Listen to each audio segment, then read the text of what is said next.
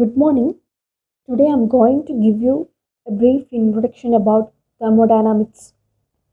The word thermodynamics implies flow of heat.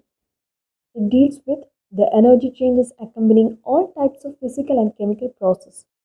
So, thermodynamics is the study of flow of heat or any other form of energy into or out of a system as it undergoes a physical or chemical transformation. Thermodynamics is a fundamental subject of great importance in physical chemistry. Most of the important generalizations of physical chemistry can be derived from the laws of thermodynamics. It tells whether a particular physical or chemical change can occur under a given set of conditions.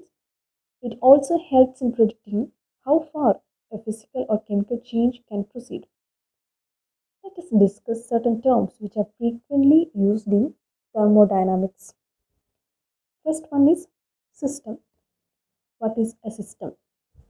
System is defined as a part of universe under thermodynamic study which is separated from the rest of the universe with a boundary surface. Second one is surroundings. Surroundings is rest of the universe, that is excluding the universe comprising the system. The imaginary surface which separates the system from surroundings is called boundary.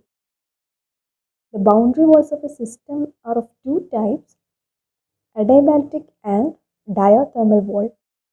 Adiabatic wall, which would not permit any heat to enter into the system or out of the system, but diathermal wall, which allows the heat to flow through the system or out of the system.